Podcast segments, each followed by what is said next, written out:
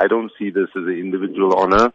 I see this as a honor for the people that I worked with over the years as a student at the university, including the likes of, you know, Lenny Naidoo, who's been murdered in 1988, Phila Ndwandwe, an amazing, courageous woman who was a fellow friend and student of mine. And in accepting this honorary doctorate, I accept it on behalf of my generation of activists who sadly would be appalled to see what has happened in our country at the moment. You're speaking about activism at a time where the South African community is rising up in activism against what you have uh, referred to as the current state of politics in the country. Do you think that this trend of activism that you represent, that the Ahmed Kathradas and Lenny Naidoos represent, is beginning to show again in South Africa? I think that people gave our government the benefit of the doubt when there were weaknesses in the past and delays in delivery.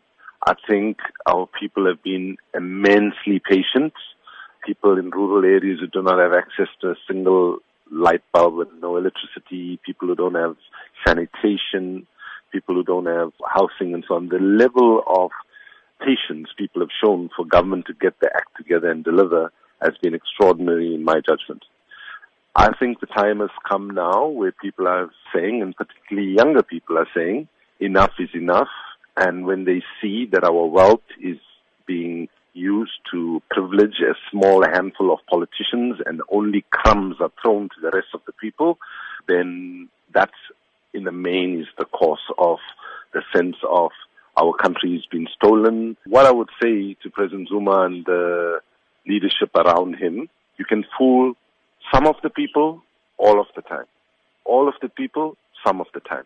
But you can never fool all the people all the time. Well, let's talk about the youth that you mentioned as well. And you're going to be receiving your honorary doctorate in front of many students at a campus that was literally on fire a few months ago. So how do we balance this off to ensure that there is activism and that there is, of course, the civil society movements, but there's also responsibility taken by those who undergo these protest action?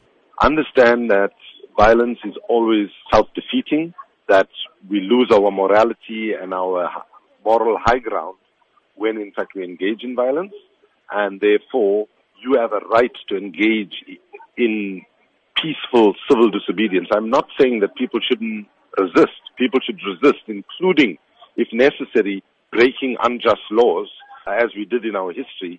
But the use of violence is something that does not help a cause. And sadly, when you have a president who sings, bring me my machine gun every time, it's not the best leadership role for young people. So I think that we need to understand that peace is a revolutionary idea.